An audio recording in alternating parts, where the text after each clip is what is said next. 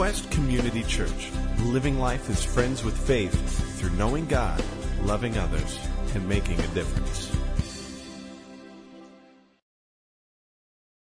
We are continuing in our series, and as we uh, are approaching Easter, we're continuing on our leap of faith.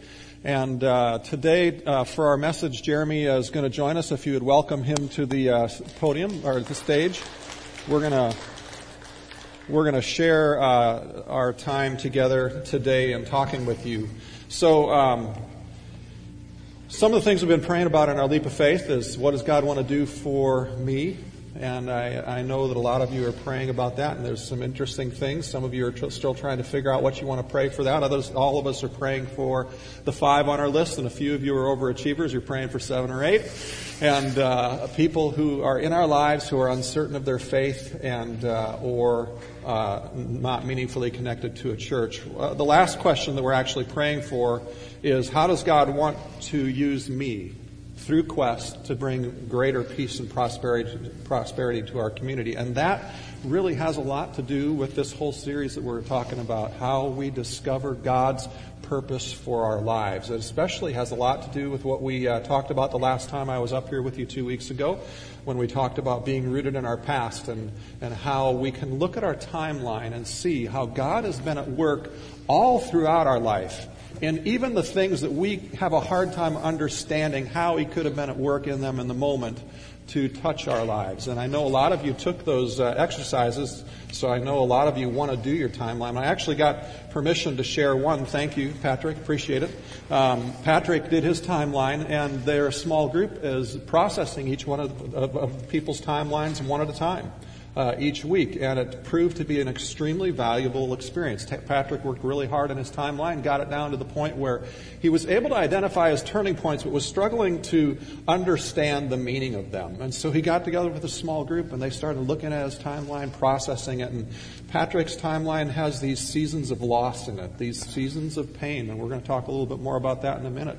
Uh, through our own message today, but these seasons of loss where he lost his mom to cancer, and then uh, later on moved and lost his really good friendships and came to uh, New Albany here and, and, discovered relationships that were uh, actually not very kind at all, uh, teasing him about the learning disability that he has to manage through his life, and it was very difficult and painful. And then, and then even when he started to get into his career, the loss of a really good boss in terms of having a boss who was not very kind and very, very difficult to work with for a while. And as they processed through that evening, the the, uh, the people looking at his timeline started uh, to go Patrick, you felt throughout your life like you were lost or alone so many times. But look at your timeline. Each and every time you felt the loss, when you lost your mother, a few years later, uh, Cindy comes into your life and adopts you. You move, and Mr. Covey comes into your life, a, a good Christian teacher and a man who cares for you and defines and helps define what you're good at and what you're called to do in life for a vocation. And, and you've got success. And when you had a difficult job, uh, a difficult boss situation, God answered your prayers there and brought, brought you a boss who understands you and who affirms you. And, and Patrick walked away that night, and as he summed it up uh, to his dad, who sent me the email, uh, uh, for the first time he realized he's never been alone, never been lost in life. Sorry, raise tears to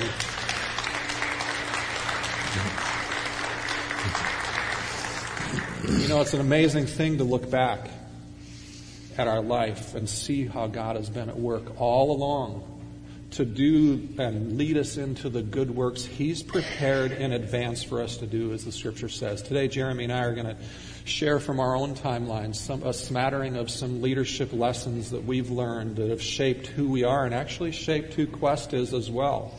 Because oftentimes the things that we value the most in our life, as we talked about last time, are created by the pink stickies, those pain moments in our life. And we left off last time talking about how we can interpret those through three lenses. How, how God uses the pain. He doesn't cause the pain, but He uses the pain and redeems it by shaping our values, deepening and clarifying our values, and by shaping our character and forming a good spiritual foundation for us, and also by using those pain moments at times as moments to guide us uh, closing one door and opening another.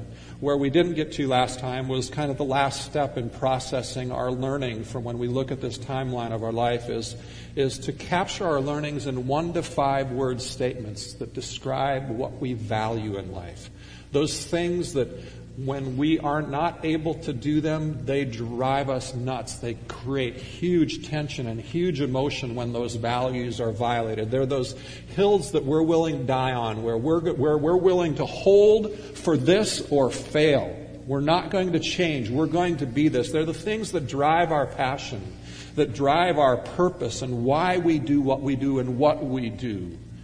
And the values can easily be seen in our timeline when we actually put it out in front of us. In fact, Jeremy is going to share first something from his timeline that I think really speaks to how values come out of that. Yeah, I, I was um, a little bit reluctant uh, to do the timeline activity. And uh, in fact, I was telling Ross and Wendy two weeks ago uh, in staff meetings, like, I, I don't want to I don't want to do this. I've processed enough. I don't need to do it. Um, but I've got to admit that um, I went ahead and did it, and as I did it, I realized this is a very helpful process in understanding uh, just how God has used uh, unique events, episodes in my life to really uh, create purpose and establish identity for me. And, and so I'm going to tell a, just a brief story this morning um, about one of the earlier episodes. And I was just looking at Ross's notes, and he's got it on here. It says Jeremy Greaser story, and um, like thanks.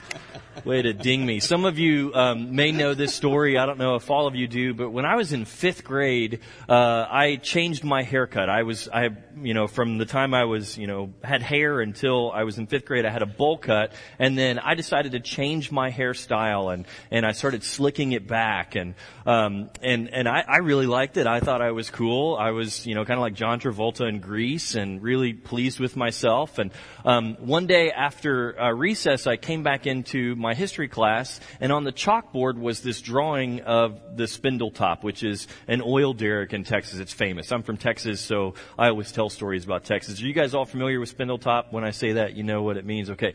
Um, well, so uh, I'm I'm I'm expecting us to have a history lesson on um, an oil derrick, and it turns out that there's this bully in class who's actually drawn this on the chalkboard to represent me and my new hairstyle, and uh, he has actually convinced the rest of the class to start calling me Spindletop and Greaser. And, uh, and I mean, it took me, you know, about a good five minutes because I'm kind of slow to realize what was happening. And, uh, but when I did, it, I, it just hurt my feelings. And then over about three weeks, um, the way I remember the story happening was that the entire fifth grade, save three people, uh, were calling me names like Greaser, as it's posed in Ross's notes right there. Um, Spindletop and slicker and all kinds of things. And it was, it was a really painful moment for me to be alienated, to be, um, bullied like that. And, and, um, as I was doing my timeline, I started to think through, you know, what were the things that I learned during that time? And, and I, I kind of came up with, with two pieces that were really, um, important to me. One was that while I was in that moment, uh, I, I, there was a clear sense that I was not going to allow a bully to determine how I thought um, or what I did, my actions. That that I was going to stand firm. And I remember coming home at night and sitting around the table with my parents and crying about the names that people were calling me, uh, but still determining not to uh, to change my hairstyle back to something else so that I wouldn't be picked on. Um, in fact, there was this moment uh, when I called the bully out, and I named him in the first service. I'm not going to do it uh, in this service because um, this will probably be the podcast that we record, right? Probably. So I don't want people to know who it was. But um, so uh, um, Brandon Williams was there sitting in in the classroom. And uh, and it was it was a crazy story because um, I, I, was supposed to go up to the front of the class and read from my um, health book. This is a terrible thing to make fifth graders do. Read from a health book in front of the class the human body does this. Like, what? Who does that? Anyway, so I'm walking up to the front, as horrifying as, as that is, and then as I'm, as I'm going up to the front, the entire class erupts in calling me different kinds of names. And, and some of them didn't even make sense, but it was very harmful and hurtful and painful. And I, I looked at Brandon, I pointed my finger at him and said, three o'clock, I'm gonna something at the bike racks. I'm going to kick your rear end. And I didn't say it that way. It was, it was really cool. I was like, Ugh. and, um, we got into a fight and all that kind of stuff. And, but I, I remember that I, I was not going to bend because of what a bully was doing to me. I, I was, I was going to be firm in that. The other thing though, uh, that I really understood during that time was a deep sense of empathy for people who were bullied, who, um, had experienced that kind of, um, you know, just, opposition and, and, and, and it's interesting because I notice now, after doing this timeline, that, that the Lord really used that moment uh, to clarify for me even a sense of purpose in my own profession now as a youth pastor. And, and uh, you know, I see an opportunity to, to help students who are struggling with those kinds of things. And, and, and those are the kids that I really like to, to minister to in a lot of ways. And, and so I'm thankful uh, not only for that episode, for that pain moment, but also for the process to, to help clarify uh, that value in me.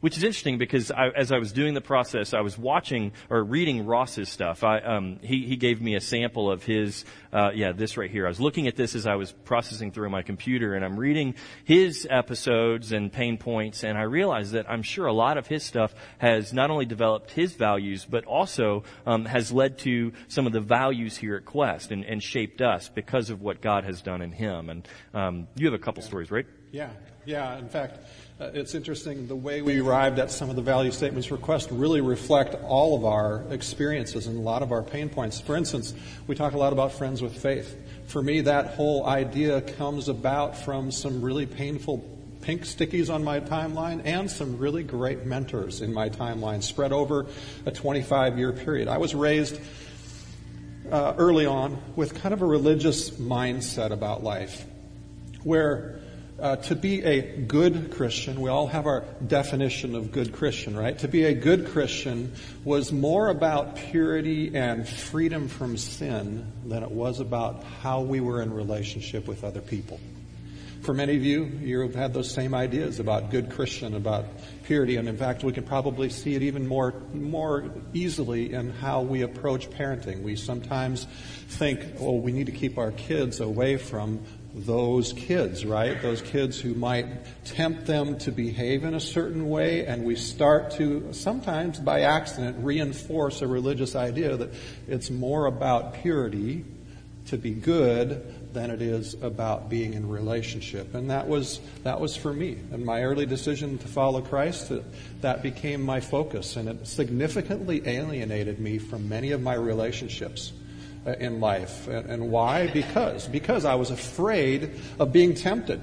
I was afraid of sinning. I was afraid of falling. And, and I was afraid that even if I was around them and I was not succumbing to some of the things that they were doing that were not good or helpful or healthy to do or sinful, that even if I was around them and tempted to be like that, something about me would be displeasing to God sinful. So high school for me was a fairly lonely time. I went into college and continued that kind of a lifestyle, and I'm not going to go into a lot of detail because I've alluded to it probably far too many times. Some of you may go, ugh, he's going to talk about it again.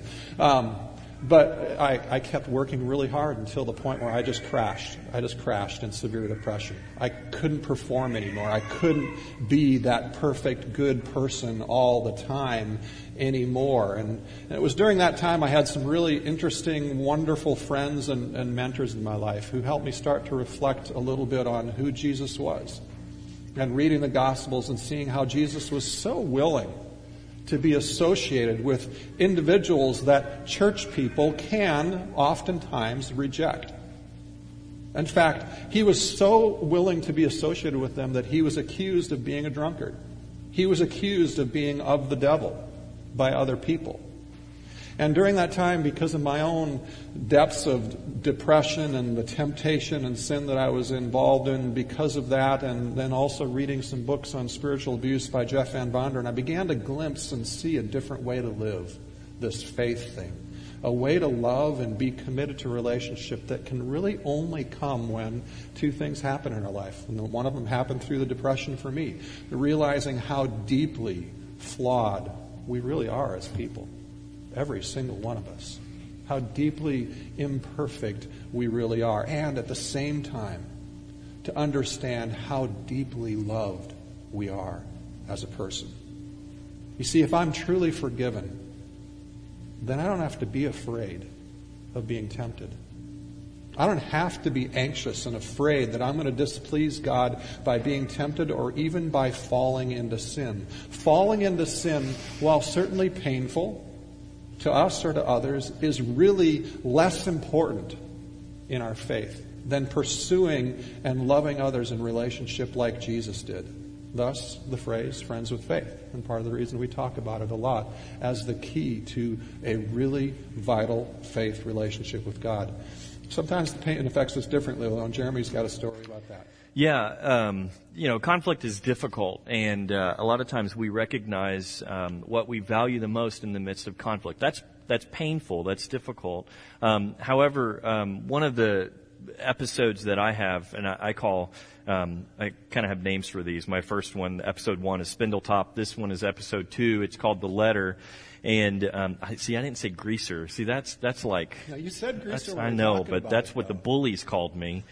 Um, but uh, I, I had this uh, episode. Um, this is a while back, and uh, it's hard for me to tell this story because I don't want to, um, uh, like, well, I don't want to victimize anyone, but, um, or I don't know, that's not the right word. Anyway, uh, this person who I was working with um, uh, wanted me to feel uh, a certain level of threat, and uh, and so we were making a big decision in the organization that we were working for, and he didn't want people to know, or rather, I should say, he didn't want me to tell people how we had made the decision, and so what he did was he wrote this letter about me that was a, a complete character assassination, and uh, and he used it uh, as a threat to intimidate me into silence. And um, it was full of lies and exaggerations, and it was really painful to hear. This is a person that I worked with, that I trusted, um, I valued uh, our friendship, and then to have him do this in order for him to save face through throughout this whole process, I, I just felt completely betrayed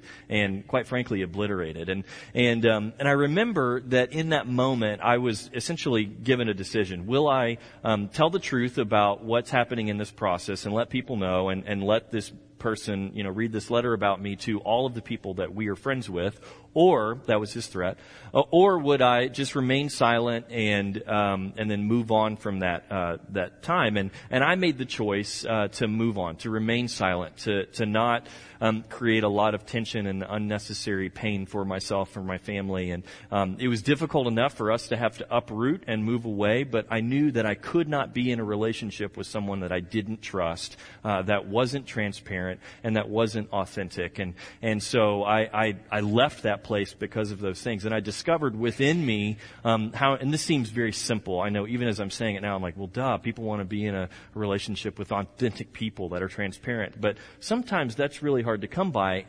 But what I've discovered here, um, when I've, I've come on staff here and been a part of Quest, is that because of our values, um, saying we, we value relationship above differences, because we say um, we are you know friends with faith, uh, those things that are underlying those are the fact that we're going to be transparent with one another, uh, that we are we're not going to talk behind each other's backs, that we're going to deal with conflict in a healthy way, um, and and that that we're going to be ourselves and, and be allowed to be ourselves ourselves as well. And and I, have just discovered this place of safety and um, really a sense of belonging here at Quest, and I'm so thankful for it because uh, it really is um, attributed to to Ross and Wendy's leadership and, and how they are driving this church forward, and and uh, so I'm thankful uh, for you guys in, in that um, because this is a safe place for us to be a community of believers together, and we can deal with our stuff, we can talk about our episodes and our shortcomings and everything else, and actually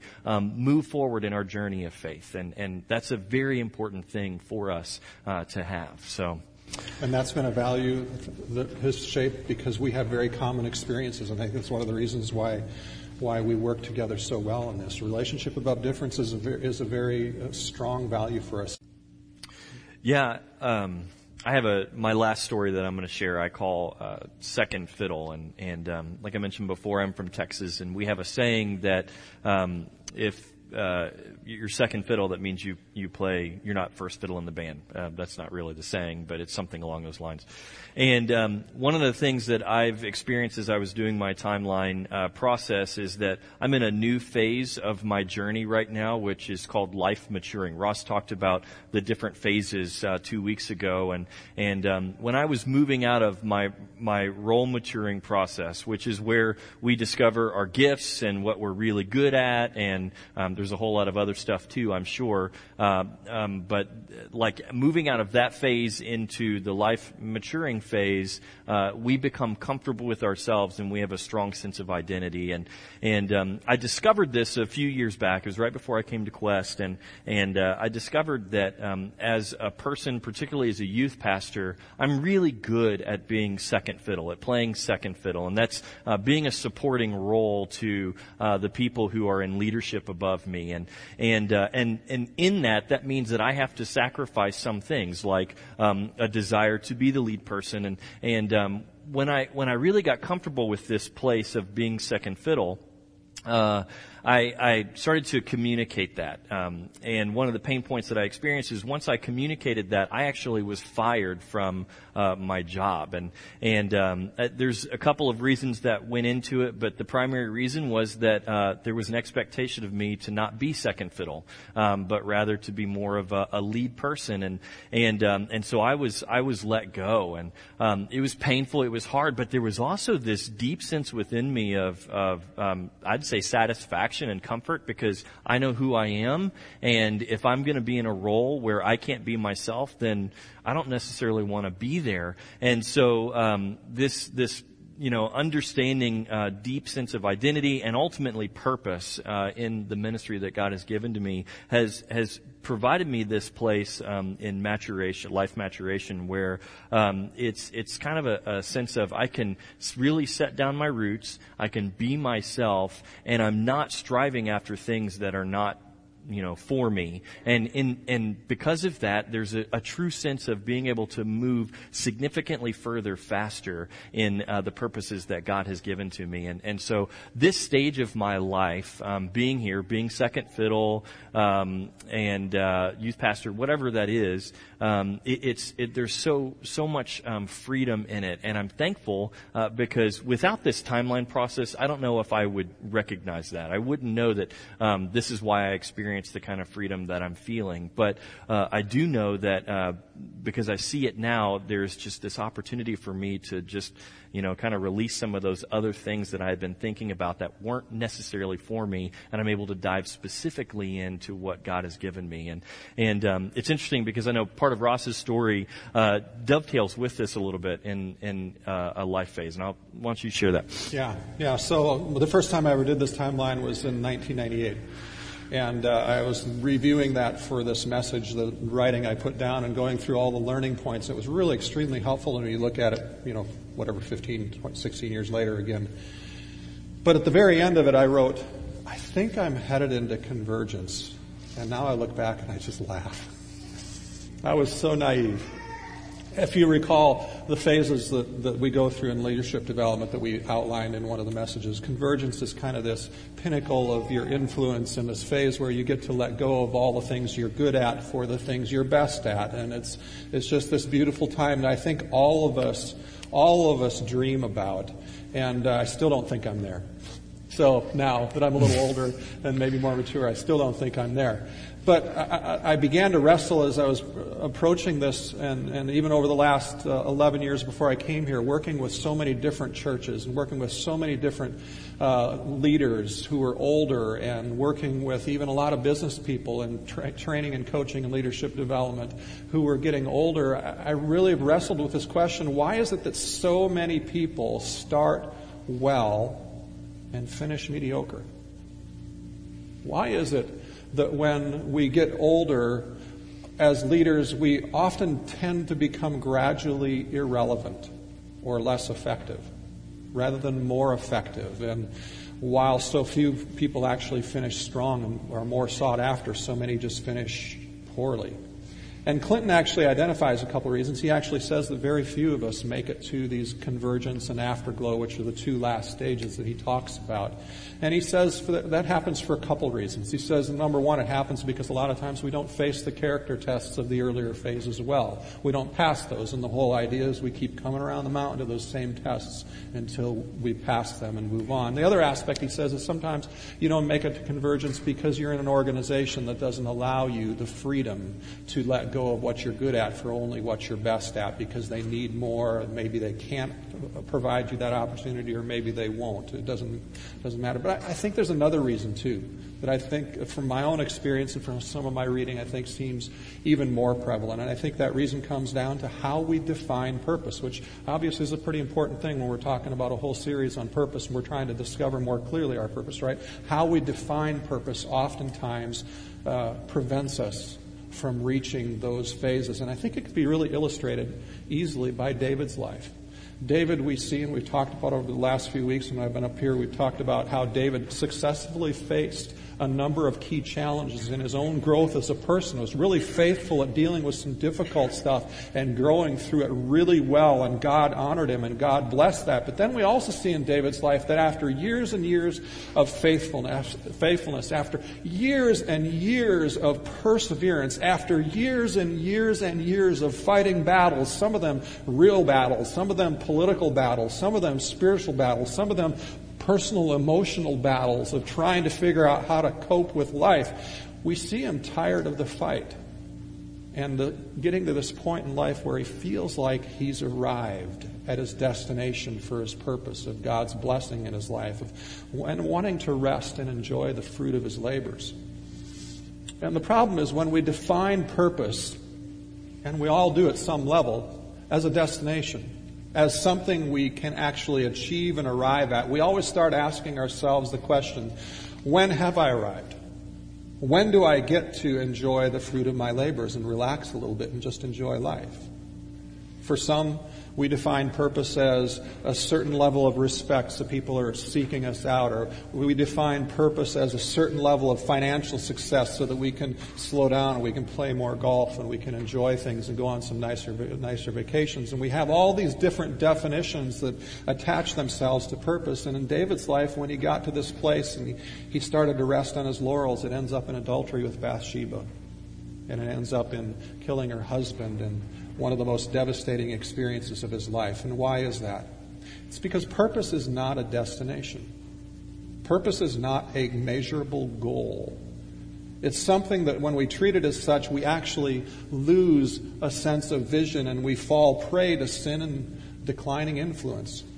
Because godly purpose is defined by the quality of life we bring and, and, and, and, place in other people's lives, the kind of impact God wants us to have on other people's lives. Who are the people in your life now? And how does God want you to make a difference for good in their life now? That impact, you see, never stops. It's never a, def- it's a destination. It's never something we arrive at. We do it, and then we do it again, mm-hmm. and again, and again. And as we grow, hopefully, we grow through these stages and we do it with greater influence and greater impact. But even if we don't grow through these stages, we still have that same type of purpose, maybe just not quite the level of impact God hopefully dreams for us to have someday. For you, maybe that means uh, you have a passion to help someone who's addicted be free of that addiction, and you help one person, and then you help another, and then you help another, and you keep doing that. Or, or maybe for you, it's you want to be constantly mentoring younger executives to be godly, to be excellent, to build great culture at their workplace, to be honest, to be excellent leaders. Maybe that's your purpose, or or maybe uh, your purpose is right now different than what it will be later on because maybe you've chosen to be a stay-at-home parent, and it's not going to look the same same as when your children are gone. So differences in purpose can happen like that. And what is, you know, so what are you, the question really becomes, what are you multiplying in others? And who are you multiplying that in? See, purpose is about life multiplying something good in others. For instance, those who are involved in Quest Care and those who are leading Financial Peace University, what they're multiplying in other people's lives is a sense of peace a sense of confidence and, and, and, a sense of healthy communication in marriage and helping families be stronger because of helping in that area. If you tutor kids, maybe you're helping instill and multiply something there. Purpose is not resting in your laurels. It's not something we arrive at. It's something we're always engaging. For me, that means multiplying leaders. Multiplying leaders who lead small groups, multiplying leaders who multiply services, multiplying campuses, multiplying churches, multiplying pastors. What is that for you that you're going to multiply in somebody else's life? That's the definition of your purpose. We want to pause here and take a moment to deal with any questions and to join us for that. Mary Lutz is going to come up and, and add another perspective for answering the questions. So if you have any questions, uh, have been submitting them, or you want to quick submit one, you can uh, log on to the Cafe Wireless and submit it to questions at go to quest.org, or if you're feeling lucky, text, text and see if your signal is good enough. Do we have any questions, Dusty? Yes, we do. Does the Bible say we are to be set apart? Uh, what does that mean in light of your comments? Well, then, let me, so let me ask you this. Yeah, set apart is the big argument that caused me to have a separation, a separatist idea to my faith. And yes, the Bible does say set apart, but it doesn't say set apart in relationship. It says set apart in character and behavior. Right? Mm-hmm. Jesus was set apart while he ate with the prostitutes and the tax collectors who were stealing and lying and slandering and cheating and so the goal of our faith is actually to engage in a relationship just like Jesus did and yet learn to be free and gracious and kind like he is and holy like he is. One of the contemporary translations of the word became flesh and dwelt among us is the word became flesh and moved into the neighborhood. And part of what Martin Luther fought against was not abolishing the priesthood, but abolishing the laity. We're all priests.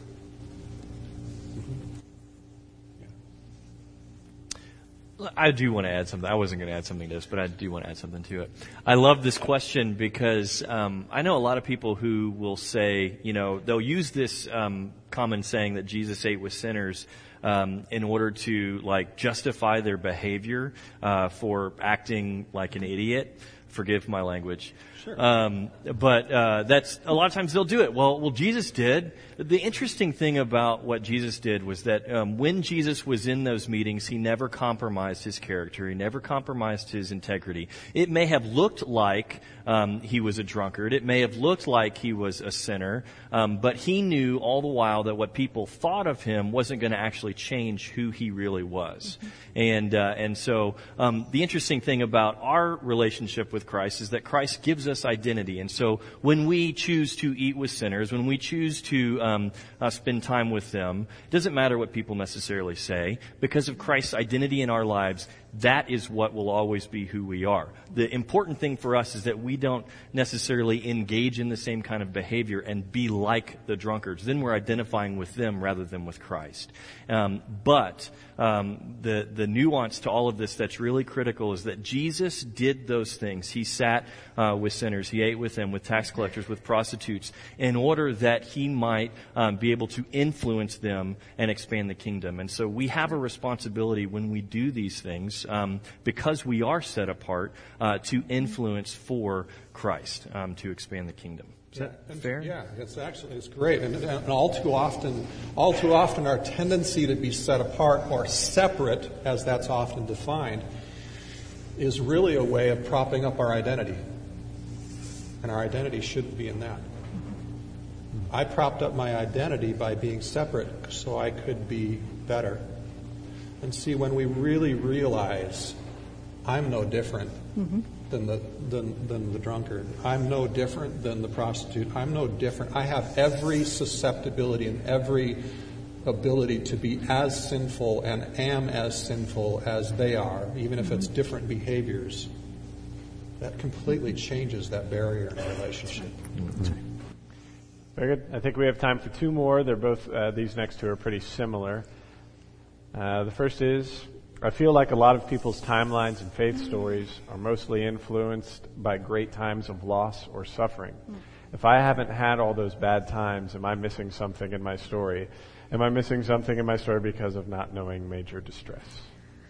No. Part of the value in the timeline is, um, for me, two things. One, um, anybody like jigsaw puzzles here, other than me? Okay, a few.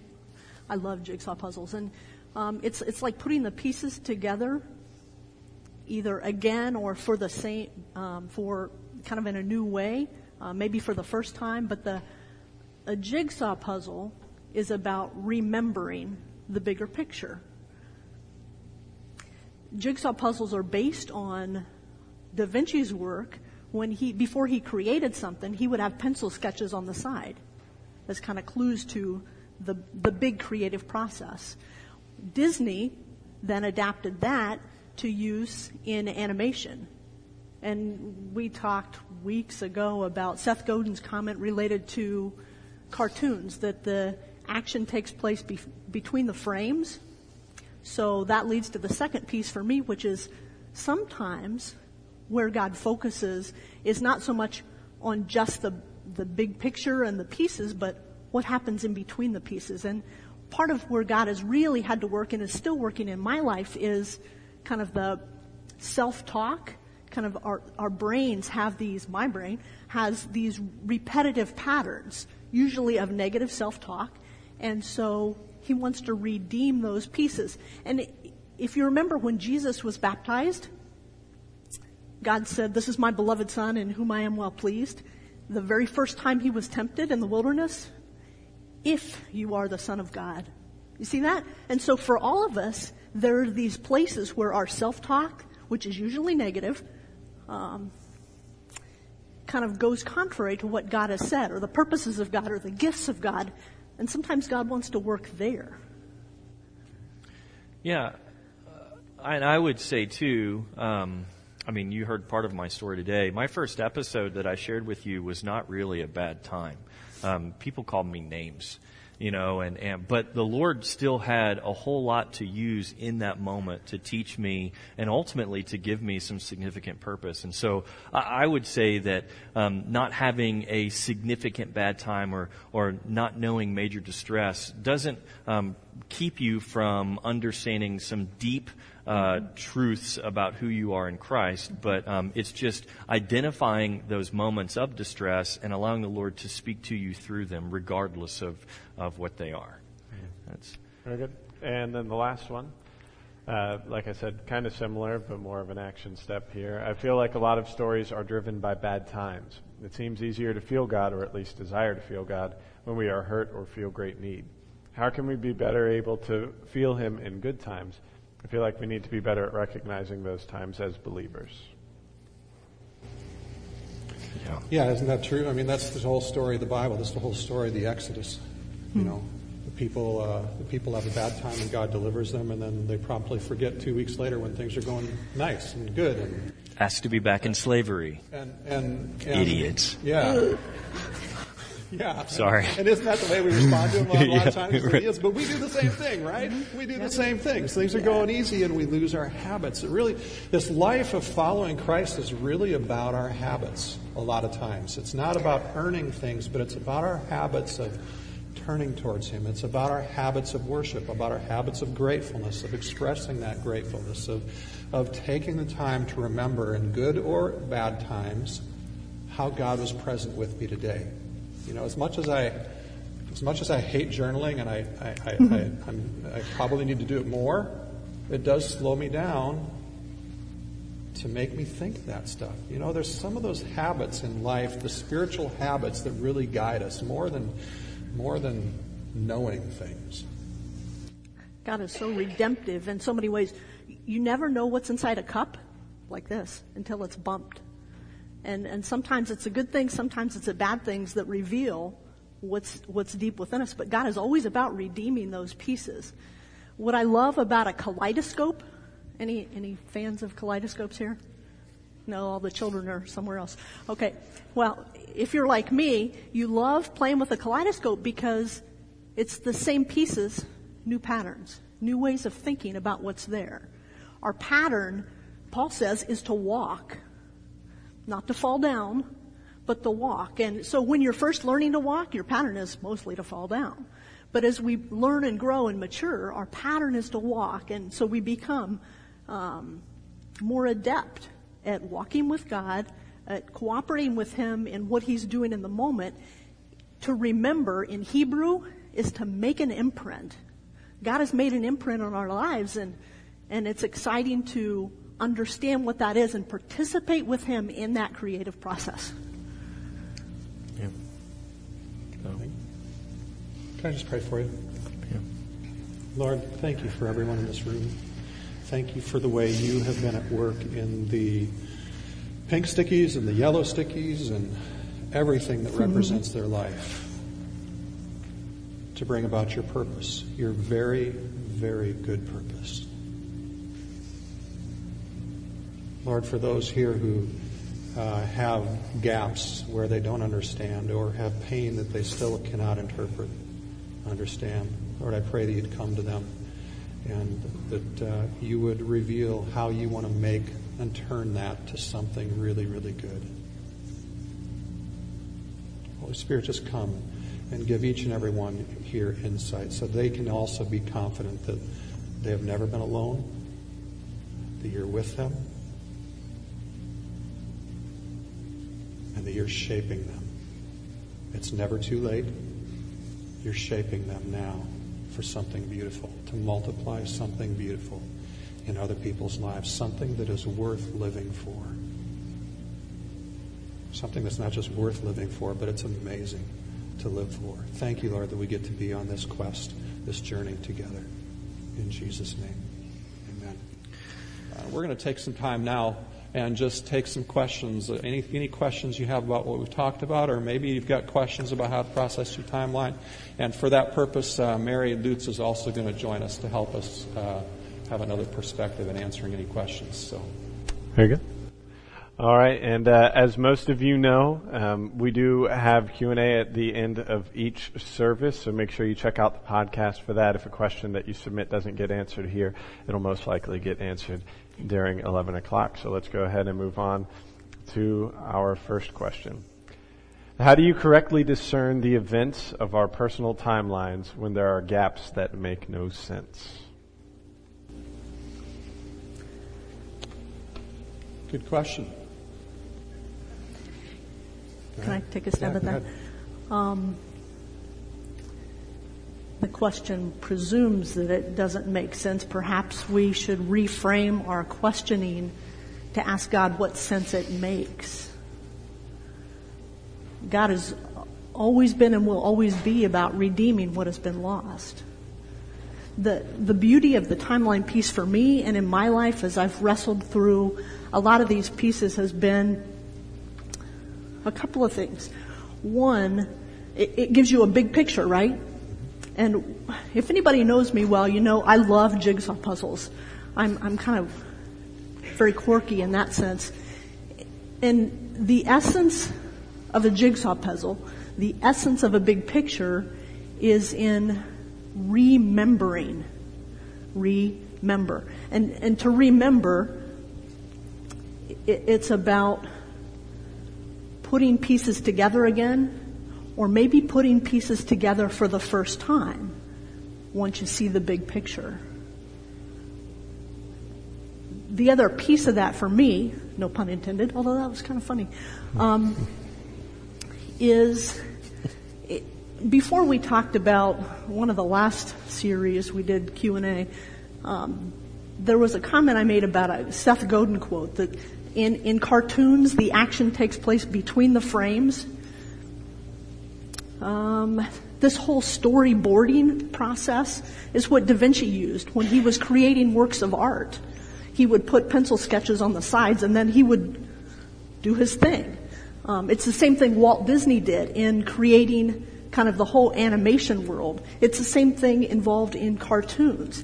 The challenge for me, and maybe the challenge for all of us this side of heaven, is that the action, our thinking, takes place between the frames. So the challenge is not so much in creating the big picture, but it's in asking ourselves, What did I believe about God, about myself, about others, between this and this and this and this? And then allowing God to work in us to change that to his perspective as well. When Jesus was tempted, um, he was baptized, right? Today's baptism day. That's mm-hmm. kind of cool. Um, and God said, "This is my beloved Son, in whom I am well pleased." The first time he was tempted, if you are the Son of God, the same thing happens with us. Yeah, and I think uh, I think this is the this question goes to the point of like Patrick. A lot of times we don't see it unless we have other people help us see it. So sure. this is this makes having other people in your life look at your timeline really important. And there are some painful experiences that we have in life that it's really hard to make sense of, and mm-hmm. we need to we need to get into some probably more in depth time with some people that can help us understand how God wants to heal that in order for us to even make sense out of it at times. So, um, but the other aspect too for me, like the Friends with Faith, for me it's easy because I'm old now, right? so I get to look at a 25 year gap, and all of a sudden I see, yeah, this experience here, 20 years later, there's a tie. And again, this is part of the reason why doing a storyboard or doing a timeline where we actually can visually look at it can be such a powerful experience for us. Because all of a sudden we get to see these big gaps and we go, I understand now, there's a lot in between here, but I understand these two things fit. And God did something really beautiful in my life through those things. So, do we have any other questions? I think we have time for one more. Yeah, I think we have time for one more. It says, There are events in my timeline that are really negative, but I think those events also gave me decent character traits. If I still feel pain or sorrow from those events, are my good traits jaded? They feel driven by anxiety and most of the time not driven by love.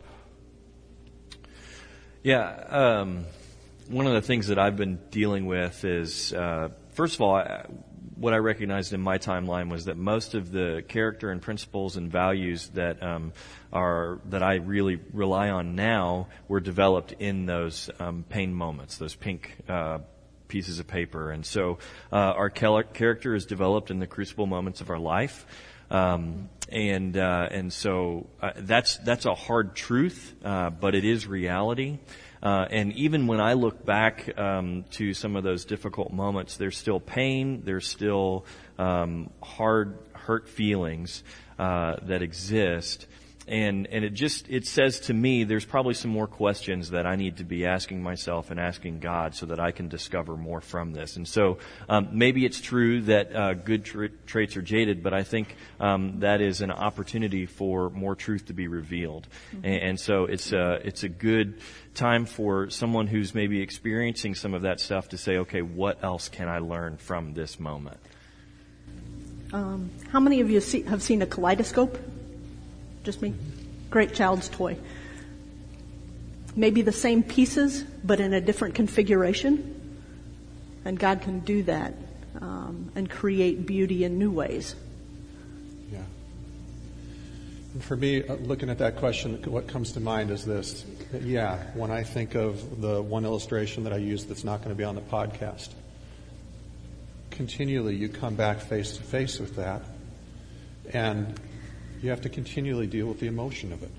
So yeah, you've got you've got the anger, you've got the fear, you've got the anxiety. When this when is this person going to undermine again? Because they didn't really ever change. I changed. Mm-hmm. God changed me. And a lot of that comes down to even some identity issues. Some of our anxiety at times is caused by fear of failure. And what does that say about me? And when we really learn to begin to trust that God has got our back, He's going to walk us into our purpose regardless of what happens around us, then we start to detach our, our identity from those tension points and we trust His love more, and we learn to be free of the anxiety. So I think if you experience anxiety or experience fear still or emotion around some of those, it's just a continually pro- continual process of allowing our identity to be established by the confidence of God and not by the fear that that pain still brings to our lives, that somebody else is going to do something similar to us and learning to forgive, learning to be free of that, learning to walk in peace. And I think so. If you feel that anxiety, just take it as a point of, of resurrender to God. and a place to reaffirm your confidence and learn to experience His peace more deeply because He does want us to be free of that as well. Um, let's just pray and then let's lead it. Lord, we just ask that you'd come to us. Father, I pray right now that each one of us, as we've been listening to this and maybe reflecting on some of our own similar moments, uh, and Lord, even as this last question uh, approaches some of the fear or some of the anxiety or some of the emotion of those pain points, Lord, I pray that you'd come to each one of us mm-hmm. and make your spirit tangible to us in bringing us a sense of your peace.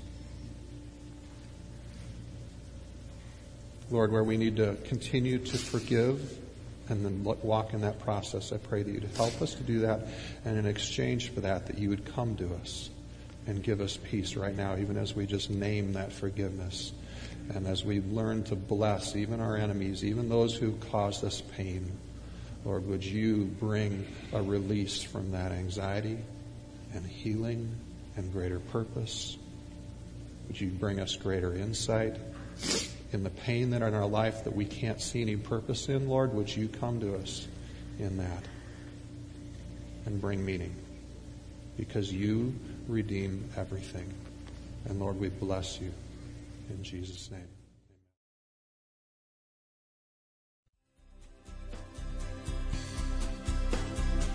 Thank you for listening.